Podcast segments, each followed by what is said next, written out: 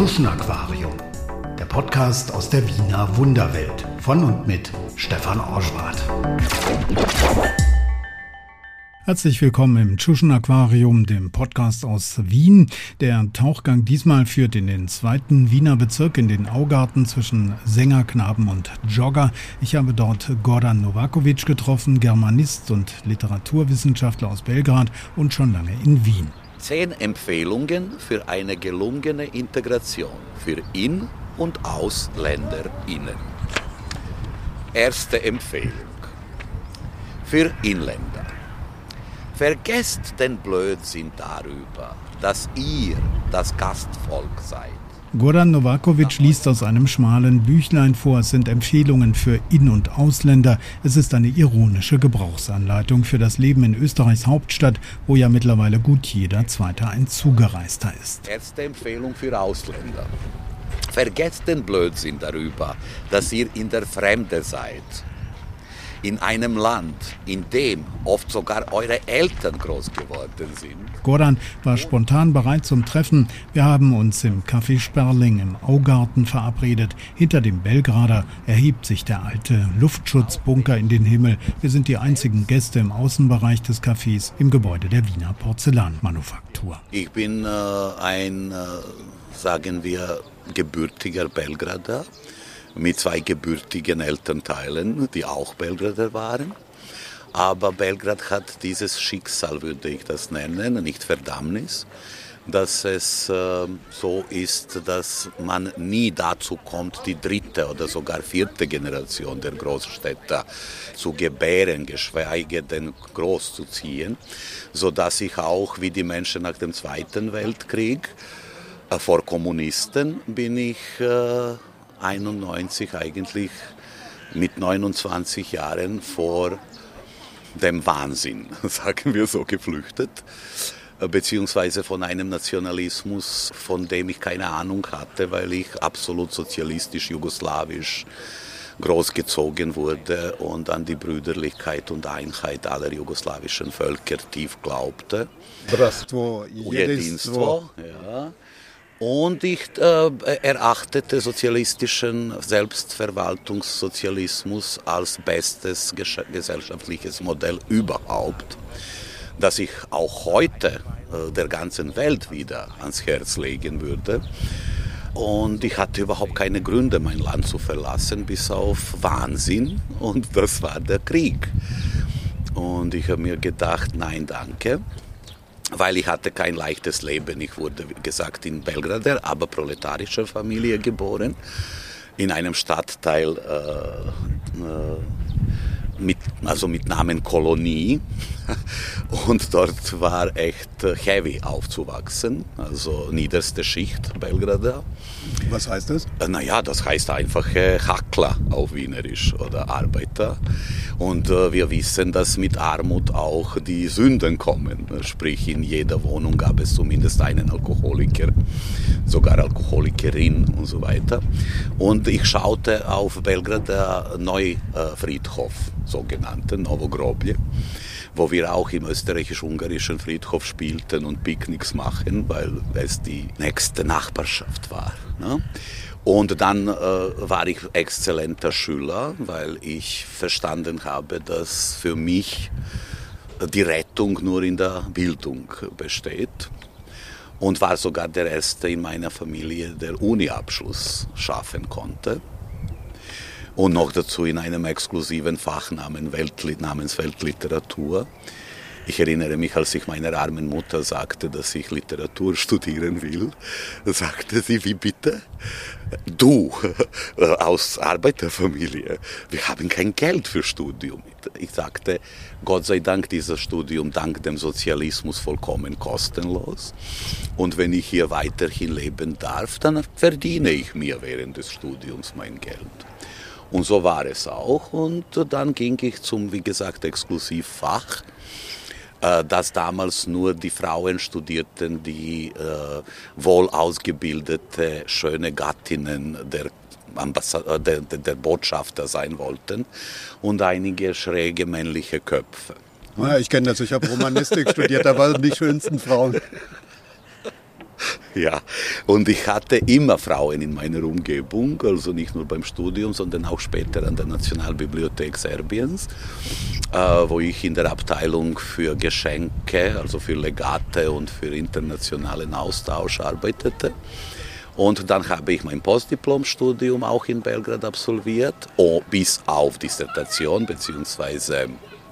Magisterarbeit für unsere Verhältnisse, Dissertation für die österreichische, wahrscheinlich auch für die deutschen, ich weiß nicht, damals. Und auf jeden Fall äh, hätte ich schreiben sollen über Mythologie in der Literatur des deutschen Nationalsozialismus aus dem Fach Soziologie der Literatur, also als Postdiplom. Und dann blieb ich aber hier, wie gesagt, wegen des Krieges. Ich hatte fünfmonatiges Stipendium des österreichischen Bundesministeriums für Wissenschaft um hier zu recherchieren bzw. Nazi-Literatur zu sammeln, was ich eigentlich auch emsig tat im Prunksaal der österreichischen Nationalbibliothek, wo mich einmal eine Bibliothekarin fragte, ob ich hier doch einen Mentorbrief oder Dissertationsvaterempfehlung zeigen könnte, worauf ich erwiderte, warum ist es verboten etwa? Dann sagst du sie, nein, nein, aber sie bestellen so viel Nazi-Literatur. ja. Äh, auf jeden Fall bewunderten mich alle, dass ich mir dieses Thema aufzwingen wollte als absoluten krankhaften Masochisten. Aber ich habe mir gedacht, also das passiert bitte in meinem Land gerade. Männliche Chöre, Blut und Boden. Das ist wieder da. mit einem anderen Vorzeichen, aber wir grölen wieder. Ne? Und das hat mir riesen Angst gemacht. Natürlich hatte ich nie Illusionen, dass meine Dissertation oder Magisterarbeit jetzt, was weiß ich, wie viele Menschen lesen werden und dort diese schrecklichen Parallelen. So. Natürlich, ich war kein Trottel. Ne? Aber es hat mich fasziniert, dass zu damaligen Zeiten diese Formen der Kunst der Propagandakunst die Menschen so in ihrem Bahn also mitnehmen, hinreißen konnten. Das hat mich absolut fasziniert. Und als ich diese, diese Gesänge hörte, dieser, diesen Rückfall in die schlimmste Vergangenheit für mich, als sozialistisch erzogenen, nicht nationalistisch, nicht für jeden. Ich sage, für mich war das Rück, Rückschritt. Ne? Kannst du dich erinnern, wie das damals war in Belgrad? Was waren so die Vorzeichen? Wie hat man gemerkt, mh, hm, da kommt jetzt irgendwas, was, was ganz blöd wird? Naja, die Vorzeichen waren Gleichschaltung aller Medien. Also von überall hörte man nur Bellen. würde ich das sagen.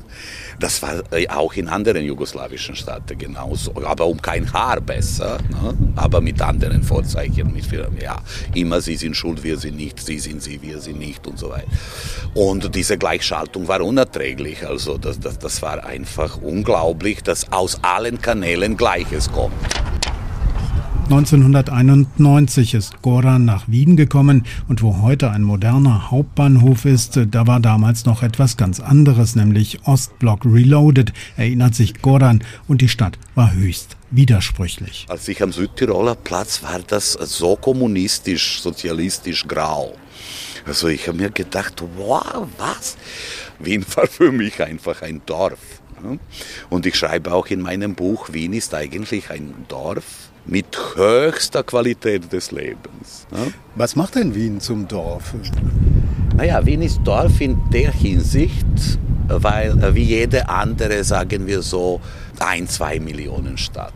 In solchen übersichtlichen Städten kann man durchaus Klicken schaffen, Freundeskreise und diese Wiener Grätzl eigentlich die eigenen Dörfer in der Nachbarschaft falls man ausreichend lange lebt in dieser Nachbarschaft, hat man auch das. Kennt man die Nachbarn, zum 20. Jubiläum seiner Einbürgerung in Österreich hat sich Goran quasi selbst ein Geburtstagsgeschenk gemacht für das Wiener Stadtfernsehen Okto TV, zieht er durch alle neun Bundesländer. Wo ich im Voraus mir äh, überlegt habe, was für mich das Österreichtum ausmacht.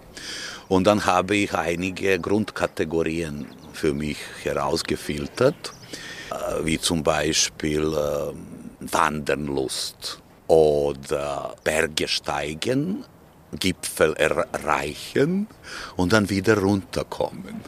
Das war für mich als jemanden, der nur spazieren ging in seinem Leben, das war für mich einfach eine Obsession, eine manische Eigenschaft, ständig wie wahnsinnig zu laufen. Und dann habe ich mir gedacht, was soll ich noch in Österreich ausfindig machen? Volksgesang aber nicht Schlager, äh, nicht diese bäuerlich äh, glitzernde Shows, sondern zum Beispiel Liebeslieder. Ne? Oder in Kärnten diese drei-, vierstimmigen Gesang der sehr wohl natürlich auch als slowenisch bezeichnet werden könnte wahrscheinlich. Dann interessierten mich die Minderheiten, die Kroaten im Burgenland, die Slowenen in Kärnten und es interessierten mich verschrobene Menschen unter Anführungszeichen, wie zum Beispiel ein, ein Präparator äh, oder ein Sammler der größten Kuhglöcken mit schönsten Tönen. Und dann mein Lieblingserlebnis war beim Feuerwehrfest in in einem Dorf neben der Donau in Niederösterreich, weil das war auch für mich ein Zeichen Österreichs, also freiwillige Feuerwehr, das ist ganze Armee bitte. Das ist unglaublich und das ist eine ganze Kultur, das sind Feste. Und dann habe ich dort einen alten Herr gefragt, ob sie schon Personen mit Migrationshintergrund aufnehmen, worauf er erwidert hat, Gott sei Dank nicht. Die Bilder sind bizarr. Man sieht Goran, der relativ groß gewachsen ist, im bunten Hawaii-Hemd mit kurzer Hose und Sandalen und er zwängt sich irgendwo in Niederösterreich in einen Feuerwehrhelm. Schaut aus wie aus einem äh, Science-Fiction-Film. Und ich sagte, ich bin Österreicher und ich möchte meine österreichische Landsleute kennenlernen. Wir lachen viel an diesem Tag im Augarten. Goran sitzt der Schalk buchstäblich im Nacken. Das merkt man an den Krähenfüßen an seinen Augen. Er ist eine Art balkanischer Till-Eulenspiegel, der seinen neuen Landsleuten den Spiegel vorhält. Mit sehr viel Humor und Tiefsinn spürt er Mentalitäten und Marotten auf. Naja, also jetzt sind Generationen natürlich entscheidend. Ne? Also natürlich sind die heutigen Generationen anders. Also ich bin seit 30 Jahren in dieser Stadt. Ich bin zu Zeiten gekommen, als in Wien alles zumachte um 18 Uhr und am Samstag nichts offen hatte. Das ist doch immer noch so. Naja, es ist nicht mehr. Jetzt ist alles bis 18 Uhr und Donnerstag bis 20 und was weiß ich was alles. Und ich bin auch zu Zeiten gekommen, die noch nicht vergangen sind, als man auch im Labor Frau Doktor oder Herr Magister ausgerufen hatte. Also das heißt, Titelsucht ist Wiener Krankheit immer gewesen. Also dann hätten wir eine gewisse Sparsamkeit. Ja? Und ich sage immer, wer an Geld spart, spart auch an Gefühlen. Und je sparsamer, desto gefühlskarger. Aber Wiener spenden gerne, um Gewissen zu äh, stillen, ne? weil wenn man zum Beispiel humanitären Beitrag für einen Ball gibt oder für eine Aktion gibt, kann man ruhig äh, mit anderem Gesicht über Ausländer schimpfen. Weiterhin wie in allen anderen Immigrationsländern begeht man oft äh, den schicksalhaften Fehler der äh, Mischehe einzugehen. Aus einer Mischung der Gefühle, die zwischen ich helfe dir gern, äh, ich bin deine Krücke und so weiter, aber wo man gleichzeitig zum Beispiel Machoismus dieses Mannes verabscheut als Feministin ne? und so weiter. Und solche Vermischungen im Kopf sind auch sehr, sehr vorhanden. Äh, Verhältnis zu den Kindern ist viel besser als zu, zu meinen Zeiten, sag mal so. Damals waren die Kinder noch ausschließlich mit drohenden Blicken, du wirst jetzt bitte aufstehen aber um keine Umarmungen, keine öffentliche Beküssungen des Kindes, was am Balkan gang und gäbe ist. Ne? Hier darf ich kein Kind anschauen, ohne gleich angezeigt zu werden. Ne? Hier darf man sich leider nicht über Schönheit eines Babys freuen oder eines kleinen Menschen, weil man sofort als Pädophile bezeichnet werden kann, bei zu sensiblen. Aber das sind, wie gesagt, alles nicht ganz wienerische, sondern überall verbreitete. Aber ich, mich interessiert meine Stadt, ne? die ich ansonsten für die beste auf der Welt, nicht nur Mercer, äh, diese Enquete-Umfrage, sondern auch ich betrachte. Also was, was, braucht man äh, mehr als Wasser, Luft, Sozialversicherung, Gesundheitssystem und wenig Kriminalität. Was braucht man mehr für gutes Leben? Ja? Deshalb sage ich, Wien ist Großstadt-Kurort. Das würde ich an Toren Wiens anbringen. Ne? Es ist immer noch Großstadtkurort, trotz allen Veränderungen, trotz neuer Welle der Migranten 2015, ist immer noch so gut. Das sage ich nicht, weil ich für die Stadt arbeite. Ganz im Gegenteil. Auch wenn ich, was weiß ich, wo arbeiten würde, müsste ich das bemerken. Ne? Und das ist wirklich eine Qualität, die man nirgends hat. Plus höchste künstlerische Ansprüche. Und bestbesetzte Kulturinstitutionen zu verkraftbarem Preis. Das sind die Sachen, die mich immer aufs Neue begeistern. Und ich sage immer, Wien liebe ich fast wie Belgrad damals. Wien ist einfach für mich eine Oase. Das zeigen auch amerikanische Botschafter, die sich ansiedeln in Wien, nachdem sie Dienst hier quittiert haben, weil sie sagen, hier darf meine Tochter um zwei in der Früh mit Nachtbus fahren. Wo gibt es so etwas? Ne?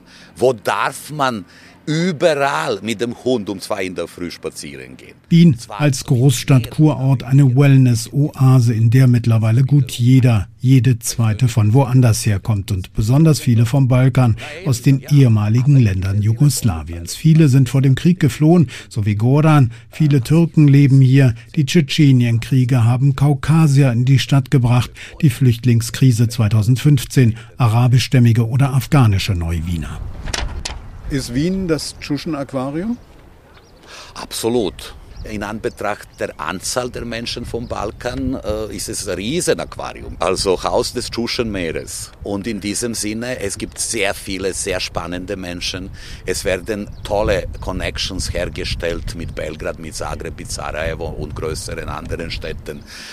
Es gibt viele österreichische Firmen, die unten mitarbeiten, EDV-Leistungen, das, dies. Also es ist sehr dynamisch und neue Generationen verstehen sie gut und sind so Gott sei Dank viel pragmatischer als wir und ich glaube viel weniger emotional leidend in diesem Sinne ewigen oh, Heimat, Heimat, wie die erste Generation der Gastarbeiter.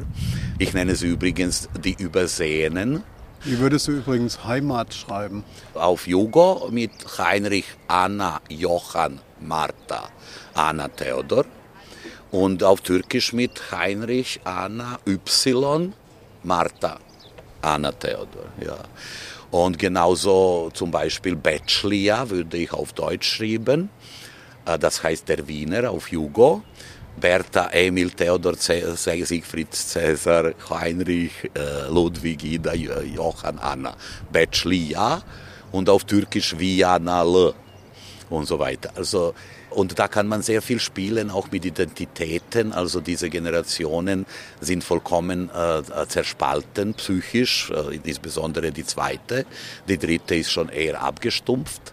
Aber diese Vermischung der Kulturen und der Sprachen ist in jedermann und noch dazu bei Bosnien und auch bei Serben und Kroaten, die aus dem Krieg kamen, sind noch dazu auch Kriegstraumata und so weiter. Also diesen Menschen ist sicher, sicher nicht leicht. Ne?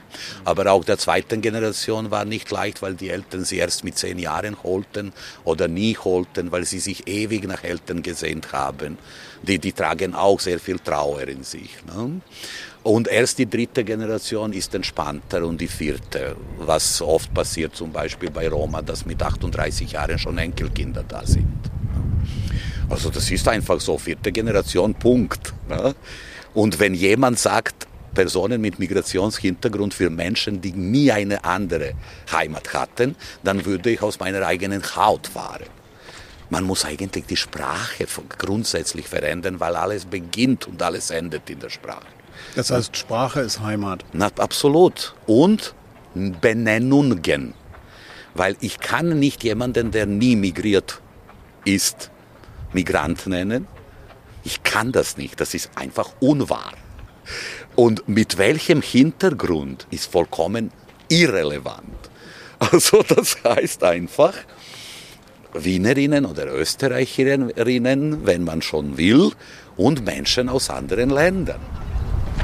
Jetzt werde ich mich entblößen, damit du mich mit meinem Goran zieht seine Jacke aus und gibt den Blick frei auf ein T-Shirt. Euphorisch steht darauf, aber geschrieben in Jugo-Deutsch. Euphorisch geschrieben U-J F-O-R-I, S mit Hatschek, also dem Häkchen auf dem S. Den Hatschek will Goran in die Hauptstadt der früheren Donaumonarchie zurückbringen. Seine Idee, Ausländer sollen ein Stück Heimat im Schriftbild wiederfinden. Dieses Jahr habe ich zum Beispiel wieder ein Jubiläum. Das ist zehn Jahre meiner T-Shirt-Label. Äh, die heißt Weit und Breit und wird aber Tschusisch geschrieben. Wenn wir schon im Tschuschen Aquarium sind, muss ich das sagen oder so nennen. Und es geht um mein Projekt. Äh, ich bin mein ganzes Leben lang gerne Aufklärer. Und so wollte ich, dass mein neues System, das ist überhaupt kein neues System, der Transkription der deutschen Sprache in die Sprachen der Deutschlernenden, sprich in ihre Schriften, heimische Schriften, dass das ihnen erleichtern würde, insbesondere den wenig Ausgebildeten, und dass sie super gutes Gefühl hätten, dass sie sofort lesen können, ohne ständig zu stolpern, Fehler zu machen, von Lehrerin ausgebessert werden zu müssen, sondern einfach, ich lese fließend. Ne? Und dagegen hat niemand gegen Transcription, wenn es ums Englische geht. Weil das ist bitte doch normal, dass wir kosmische Zeichen in Klammern verstehen müssen, um jedes einzelne englische Wort, das wir nie gehört oder gelernt haben, irgendwie aussprechen zu können. Ne? Aber bitte diese primitiven Schriften wie Tschusisch oder Türkisch, das wollen wir nicht in Deutschbüchern. Ich glaube, dass du, wenn du die Transkription in deiner Mutterschrift siehst unter einem deutschen Wort, dass du selbst vergleichst, wie das im deutschen Wort zu schreiben ist. Naja, das ist ja der Zugang, wie man heutzutage auch in der Grundschule ja. den Kindern die, die ersten Schritte in der Sprache beibringt. Ja. Da geht es ja auch über das Hören. Ne? Ja, ja. Und ich bin für die Verschriftlichung der Vermischtheit. Dann sag doch mal ein paar Beispiele. Wie schreibst du manche Dinge, die eigentlich deutsche Wörter sind? Das muss man jetzt sprachmalerisch darstellen. Wenn wir zum Beispiel, das ist mein Lieblingsbeispiel, schon etwas abgewetzt, aber sehr angenehm, äh, das Wort Tschetschenisch hören, hören wir sieben Laute. Tsch, E, Tsch, E, N, I, Sch. Und sonst nichts. Wenn wir das Wort ansehen oder aufschreiben, haben wir 15 Buchstaben. T-S-C-H-E, T-S-C-H-E, N-I-S-C-H. Und damit konfrontiert man einen Ausländer. Das ist einfach, natürlich tut man das nicht, so krass. Aber warum sollte ich nicht lesen können, ich in meiner Schrift, nicht CH, sondern H, ich gehe ohne H, darunter steht gehe, ich gehe in die, nicht die, in die und dann Ule. Nicht sitze sondern Siegfried mit Hatschek oder mit Häkchen. Das war meine Idee. Und so kommt die Sprachtrainerin in den Kurs und sagt, Ihre Muttersprache, Jugo, bitte. Ihre Türkisch, bitte. Ihre, alle Sprachen, die man transkribieren kann. Natürlich kann man nicht Indisch transkribieren, indische Dialekte, die ganz hinten. Das geht nicht. Das geht einfach nicht. Chinesisch vielleicht müsste man recherchieren, aber ich glaube, dass es für die Menschen ein unglaubliches Leben ohne Stress beim Deutschlernen wäre. Na, jetzt ist ja auch ein ganz interessanter Perspektivwechsel. Ja. Einfach, wenn man aus einer anderen Sprache äh, nochmal auf die eigene Sprache ja, schaut. Ja, in anderem sprachlichen Gewand. Ich sage, ich tue gar nichts außer die deutsche Sprache, die ich ansonsten vergöttere. Ich bin pathologisch besessen von der deutschen Sprache. Ich liebe sie wirklich abgöttisch. Warum eigentlich? Ich weiß es nicht. Weil sie so mächtig ist, weil in dieser Sprache die höchsten Werke der neueren Philosophie unüberwindbare entstanden sind. Nicht auf Englisch hat Hegel geschrieben und Kant und Fichte und Schelling, nicht auf Französisch. Da muss es einen Grund geben dass die deutsche Sprache einfach durch diese Komplexität der Geschlechtlichkeit und des Zusammensetzens der einzelnen Wörtchen mit Bindestriche am besten Philosophie wieder spiegelt. Natürlich kaufe ich ihm auch ein paar T-Shirts ab. Verschieden steht auf dem einen. F-I-R, S mit Hatschek, I-D-E-N. Ich bin also jetzt nach seiner Definition Werbeträger für eine Botschaft. Die finden allerdings nicht alle gut. Naja, ich nenne die Menschen, die meine T-Shirts tragen, die Botschafterinnen der Vermischtheit. Und ich hatte auch äh, Probleme wegen meines Projektes. Es ist 2011 entstanden. Ich wurde von der FPÖ angegriffen. Ich, ich war im Gemeinderat. Eine halbe Seite hatte ich in der Neuen Kronen. Ich hatte meine, meinen Platz auf unzensuriert.at, be, bekannte Seite, als Wahnsinniger aus Wien. Und und als Verhunzerer der deutschen Sprache. Was mir großes Kompliment war, weil die Menschen ohne Humor brauche ich nicht als Fans. Aber es war nicht angenehm, weil es wurde sogar eine Anfrage an Bundesministerium äh, gestellt, ob mein verhunzerisches Projekt mit Steuergeldern äh, dotiert wurde, was Gott sei Dank nicht der Fall war. Ich war immer unabhängig bei meinen, sagen wir so, ein bisschen anarchistischen Aktionen. Und äh, mein Traum ist poetisches, dass ein Türke Schiller vorträgt äh, auf der Bühne des Burgtheaters, ohne dass er jemals Deutsch gelernt hat.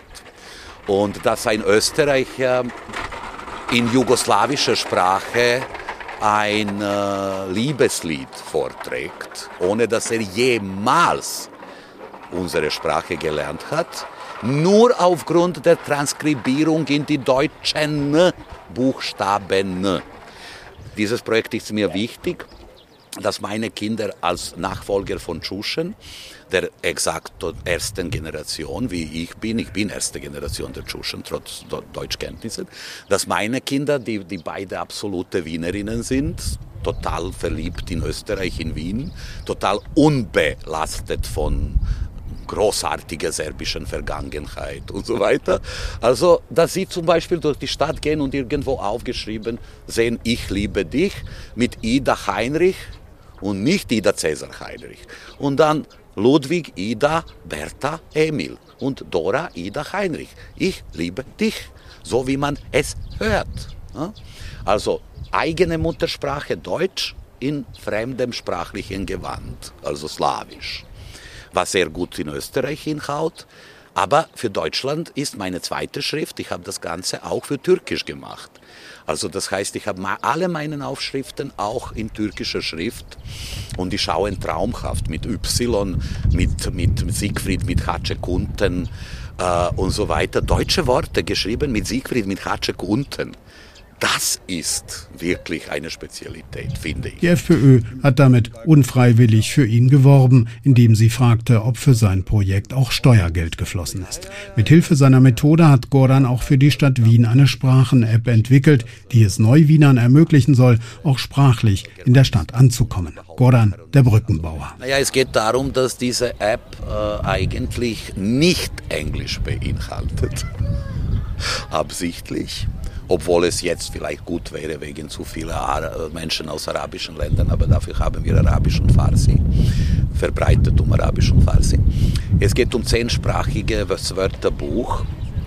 Natürlich kann jeder sofort sagen, Google kann alles übersetzen. Ja, eh.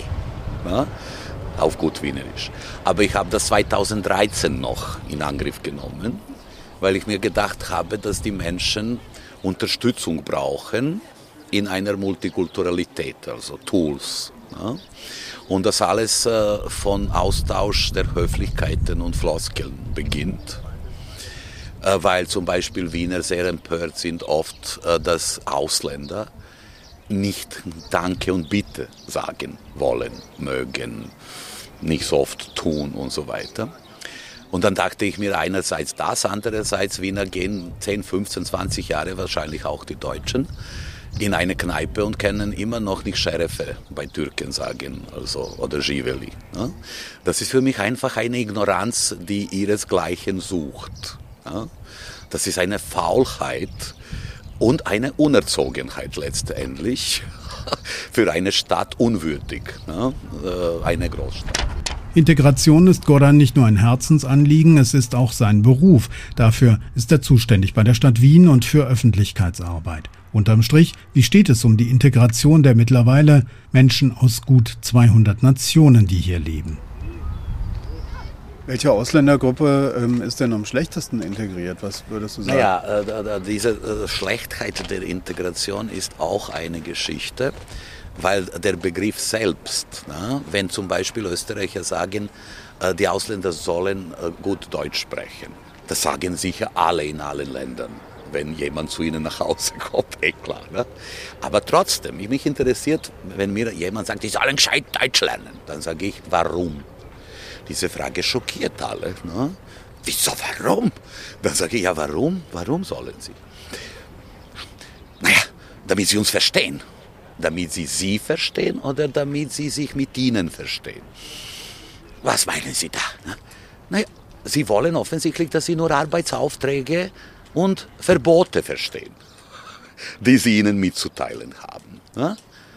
Aber wollen Sie mit ihnen privat sich unterhalten? Wollen Sie Ihre mühsamst erworbenen Grammatikkenntnisse im Rahmen eines höflichen Gespräches überprüfen? Sie etwa ausbessern?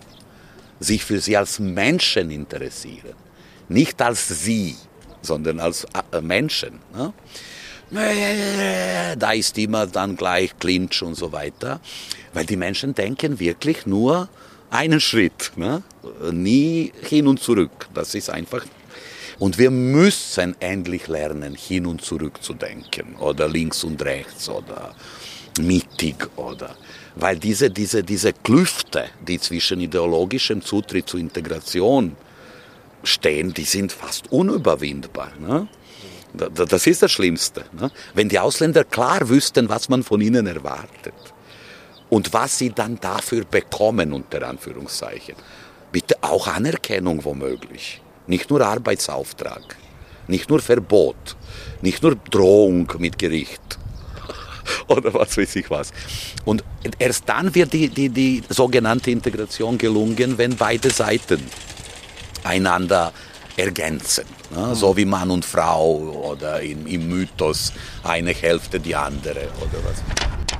Integration also nicht als Einbahnstraße, sondern als zweispurige Fahrbahn. Das ist sein Wunsch. Nicht alle kommen damit klar und die Balkankriege haben ja auch das Trennende zwischen den Volksgruppen exportiert. Sein Credo, wer alles hinter sich gelassen hat, hat lassen müssen, der ist offener für Neues. Klarkommen müssen damit aber die Alteingesessenen. Naja, die Bewohner der Stadt äh, sind schon wieder generationsmäßig verschieden. Natürlich, das ist immer so. Und wenn wir in Betracht ziehen, dass in Wien ein gutes Drittel, glaube ich, Pensionisten sind ne? und äh, die haben aktives und passives Wahlrecht. Ne? Also dann ist ihre Meinung die entscheidendste würde ich sagen. Und die kann nicht positiv sein mit so vielen Jahren der Migration. Ne? Also die waren nie so offen und multikulti und, ne? sondern haben immer mehr Frust geschluckt, ne? sag mal so. Und heute sie sind entweder resigniert oder militant dagegen. Und davon hängt es ab, wenn sie wählen. Aber andere Bevölkerungsschichten, jüngere und so weiter, entwickeln sich in sehr guter Richtung. Also was, was diese normale Vermischung, die stattfindet, betrifft, finde ich, zumindest jüngere. Und diese mittlere Generationen, die sind schon gewohnt, dass sie mit Ich-Menschen und mit Oglu-Menschen umkreist sind. Also das ist ihre Normalität. Ja? Und deshalb bin ich äh, zuversichtlich, weil in Wien haben wir keine Ghettos nach wie vor. Und das ist eine Tatsache, dass wir nicht Gebiete haben, wo man nicht hinein darf. Das ist für mich absolut Entscheidendes. Und ich glaube, dass die Vermischung der Bevölkerungsgruppen noch viel intensiver und geplanter äh, stattfinden sollte. Wie denn? Über den Wohnungsbau? Ja, über den Schlüssel für Siedlungen, die neu gebaut werden, weil die Menschen sollen von Anfang an gemischt leben. Ja? Und von Anfang an gemeinsame Unternehmungen haben und Räumlichkeiten und so weiter. Weil Ghetto wohnen, auch wenn es nur um Österreicher geht. Ne? Zum Beispiel 13. Bezirk ist immer noch Ghetto, obwohl es Ausländer gibt, aber Reiche. und äh, in, in Kellerwohnungen Hauswerte aus Jugoslawien. Ne? Aber das ist Ghetto, das ist österreichisches Ghetto mehr oder weniger und Ghetto der reichen äh, UNO-Beamten. Ne? Ja, so betrachtet könnten wir auch sagen Ghetto. Ne? Wie für den 15. Äh, 52 äh, Prozent der Bevölkerung äh, hat Migrationshintergrund und inzwischen vielleicht 55, 56. Also, und jedes Jahr bis zu Corona kamen unzählige Menschen. Ne? Unzählige. Äh, durch die klassische Migration wenige, aber durch diese Heiratsgeschichten, der süßeste Apfel wächst im eigenen Hof, denkt man auch in der dritten Generation gewisser Zuwanderer. Und dann kommen immer neue auch durch Heirat. Das heißt, Wien ist ewige Zuwanderungsstadt. Wien kann sich nicht abschotten oder dagegen wehren. Das ist ausgeschlossen. Äh, äh, Balkan beginnt in Wien. Also es ist so. Und das ist noch ein Reiz äh, für Großstadtkurort Wien, dass es äh, diese bunte Balkan- und orientale Kultur auch hat. Ne? Also. Wie äußert sich die denn? Also wenn ich ähm, sozusagen mal so richtige Tschuschenkultur erleben will, ja. wo muss ich da hin? Naja, Tschuschenkultur ist eine Kategorie, die nicht so gilt. Äh, mit den Migrationen, Kriegsmigrationen, hat sich die ex-jugoslawische Szene radikal verändert. In dem Sinne, dass die Bosnier Oberhand, was Sichtbarkeit, Auffälligkeit, äh, Umtriebigkeit, geschäftliche und so weiter, weil die mit vollkommen anderen Voraussetzungen kamen, mit schlimmster Frustration äh, der Flucht aber auch äh, sehr oft mit ausgebildeten Eltern, mit Büchern zu Hause und so weiter. Das waren nicht klassische Gastarbeiter, größtenteils. Und daraus sind entstanden die Generationen der offenen, coolen, echten Österreicher eigentlich, im Expressverfahren. Weil ich sage immer, leider ist die Tatsache, dass zu den Zeiten der Satellitantennen unmöglich ist, zentral zu integrieren. Ne? Also man muss leider die Unmöglichkeit der Rückkehr bestehen, damit die, die, die Integration gelingt. Es ist leider eine sehr bittere Tatsache, aber wenn ich weiß, dass mein Haus in die Luft gesprengt wurde, oder dass ich nie in meine Wohnung wieder darf, weil dort jemand schon aus anderer Ethnie sitzt. Ne? Also dann bin ich gierig nach Integration. Und Bosnier sind top integriert. Da kann kein Mensch, obwohl sie Moslem sind zu 90 Prozent, aber sehr säkularisierte. Und dann Serben in dritter, schon vierter Generation der Gastarbeiter sind genauso gut integriert. Nicht jetzt ultra giga, weil die teilen auch so wie die Bosnier teilweise auch und so nationalistische, machoistische, homophobe, rechte Anschauungen, unabhängig von Generation, leider. Das hört man vom Papa, was er denkt und dann sagt man, so denkt richtiger Serbe oder was weiß ich, Kroate oder Bosnien. Ne? Und wie gesagt, die Szene ist sehr äh, gemischt. Gott sei Dank sehr äh, mit modernen Zuwanderern, mit Universitätsdiplomen und so weiter auch sehr an, an, an Anerkennung äh, in der Gesellschaft. Es gibt heute äh, in jedem Wiener Architekturbüro jemanden aus Ex-Jugoslawien, Architekten, nicht irgendwelche Zeichner. Es gibt sehr viele Ärzte, nicht nur Gehilfinnen äh, und Putzdamen. Äh, alles ändert sich, alles verändert sich. Die Szene ist sehr dynamisch und ich bin sehr zuversichtlich, weil die Menschen vom Balkan lieben Wien und leben super gerne in Wien, normalerweise. Nedat Memic äh, sagte mir mal im Gespräch, ja. ähm, weil Wien äh, die letzte Hauptstadt Jugoslawiens ist. Das ist auch ein alter Gedanke von mir. Ich habe einmal gesagt, wenn es irgendwo noch Jugoslawien gibt, dann in Wien. Das wäre eine. Aber es ist einfach so, dass, ähm, dass die Menschen nach wie vor, wenn es ähm, um echte Deklaration geht, zu den Seinigen, zu den ihrigen neigen. Es ist leider so. Misstrauen ist irgendwie tief verwurzelt, auch in neuen Generationen, weil Geschichten können nicht über Nacht aufhören. Also, das ist logisch. Ne? Und dann auch, wenn man jemanden als Menschen mag, wenn es zu dieser Bestimmung äh, der politischen Einsicht, Ansicht über schlimme Themen des Krieges kommt, dann ist jeder auf seiner Seite. Ne? Also sehr selten sind andere Vögel, die zu anderen äh, hinüberfliegen und sagen, ja, ich bin solidarisch auch mit euch. Das passiert sehr selten, weil der Krieg ist nur 25 Jahre vorbei. Also, und, und diese erste Generation lebt noch 20 Jahre oder 30 und erzählt Horror. Ne? wenn, wenn erzählt wird, wenn es, nicht geschwiegen, wenn es nicht verschwiegen wird, was auch schlimm wäre. Weil die Deutschen haben auch geschwiegen und die Österreicher. Nie etwas darüber, kein Wort. Ne? Als ob es nicht gegeben hätte. Ne? Niemand hat das persönlich erlebt, es war irgendetwas in der Vergangenheit. Ja, und ja, heute gibt es wieder welche, die sehr deutsch sind. Wenn man unter den Teppich kehrt, dann kommt es als Gespenst wieder unter den Teppich. Gespenster lassen sich bannen durch Sprache, so viel habe ich gelernt in einer Stunde mit Gordon. Mittlerweile ist der Schaum auf der Melange kalt geworden. Gordon erzählt, wie er Deutsch gelernt hat und von seinen ersten deutschen Gehversuchen. Ja, ja, ja, ich habe Deutsch seit meinem siebten Lebensjahr gelernt. In Sozialismus, unter Tito, nicht Russisch. Weil Welche Worte hast du zuerst gelernt? Genosse? Auf Deutsch? Ja. Nein, meine Mutti ist die schönste und die liebste Frau der Welt. Das habe ich gelernt. Gordon ist geradezu besessen von der deutschen Sprache und er möchte sie besonders gut sprechen. Außerdem hat er ein Fable für die Sprachmechanik, erklärt er. Er will wissen, wie die Zahnräder der Sprache zusammenwirken. Ich bin nämlich besessen von jeglicher Grammatik aus jeder Sprache und lese es auch als äh, Abendliteratur, Grammatiken wollte schon eine Visitenkarte mit Goran Novakovic Grammatiker herausgeben. Und so könnte es stundenlang weitergehen. Langweilig wird es mit Goran garantiert nicht, da bin ich mir ziemlich sicher.